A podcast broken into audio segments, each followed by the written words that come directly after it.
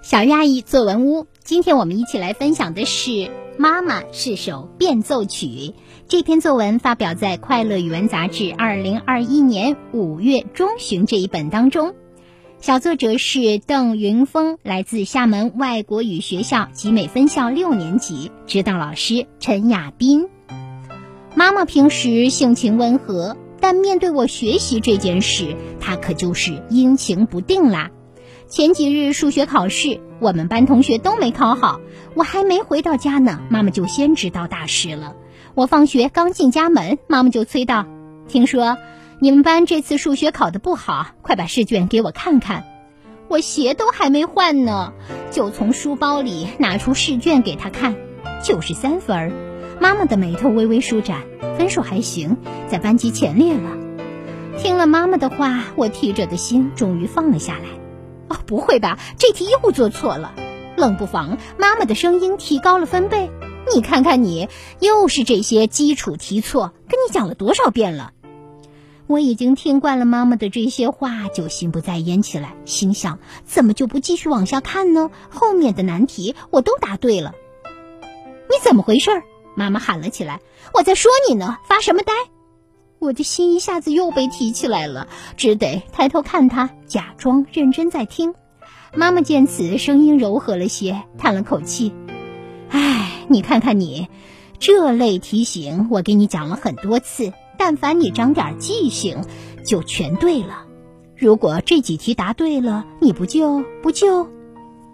说着，妈妈快速将试题翻了一面。发现背面全对，分数就是在正面这几道基础题上，不就一百分了？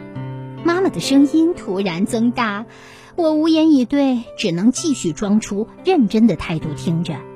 妈妈认真的看起背面的试题，笑容渐渐泛上脸庞。她满意的说：“这几道难题你竟然都回答对了，解题思路也不错，挺好。”我如释重负。果然跟自己想的差不多，知母莫若子。我忍不住把笑意挂在嘴角，这就骄傲了。妈妈眼针尖，瞧你这没出息的样儿，赶快去把错题抄三遍，多容易的满分呀！就这样让你丢了。我赶紧说好，抢过试卷进了房间。在我进房门之后，身后的妈妈已经哼起了歌，系着围裙进厨房了。下次我一定要认真点儿。不再让妈妈成为变奏曲。以上就是邓云峰同学的作文《妈妈是首变奏曲》。接下来有请陈静老师来点评这篇作文。妈妈是我们身边最熟悉的人，熟悉的妈妈写起来容易吗？其实啊，并不是唾手可得的，它需要通过我们艰辛的努力，才能写出妈妈的鲜明特点。小作者可以准确地抓住妈妈在讲评试卷的时候情绪的变化，并且把整个妈妈的语言还原，这是很不容易的一件事情。所以，平时可以看出这个孩子特别善于观察与记录。想要能够如实的记录这样一个故事，我想首先需要三点注意。一是要保持平时写日记的习惯，把平时的一些生活的小事记录清楚，而当发生有特别意义事情的时候，或者让你情绪起伏很大的时候，静下心观察周围人们的反应跟你有什么不一样，及时记录下来很重要。其次，要写文章的时候要顺序表达。这对于大家来说问题不是很大，大部分的孩子都可以做到。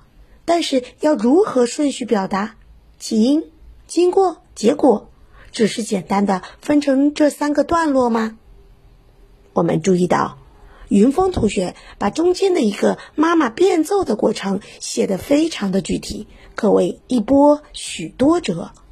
这就是云峰同学的高明之处，也是我很欣赏的地方。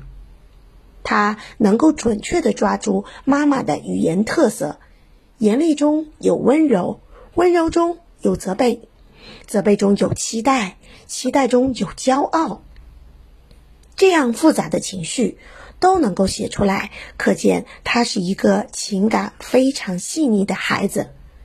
像这样的故事要把它写好很不容易，很多孩子都没有办法准确的抓住语言的特色，所以我们就需要深入生活。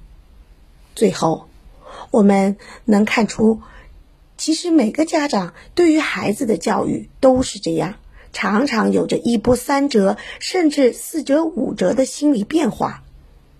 生活中的变奏曲常常出现，因为他们对我们是很关心的，关心则乱。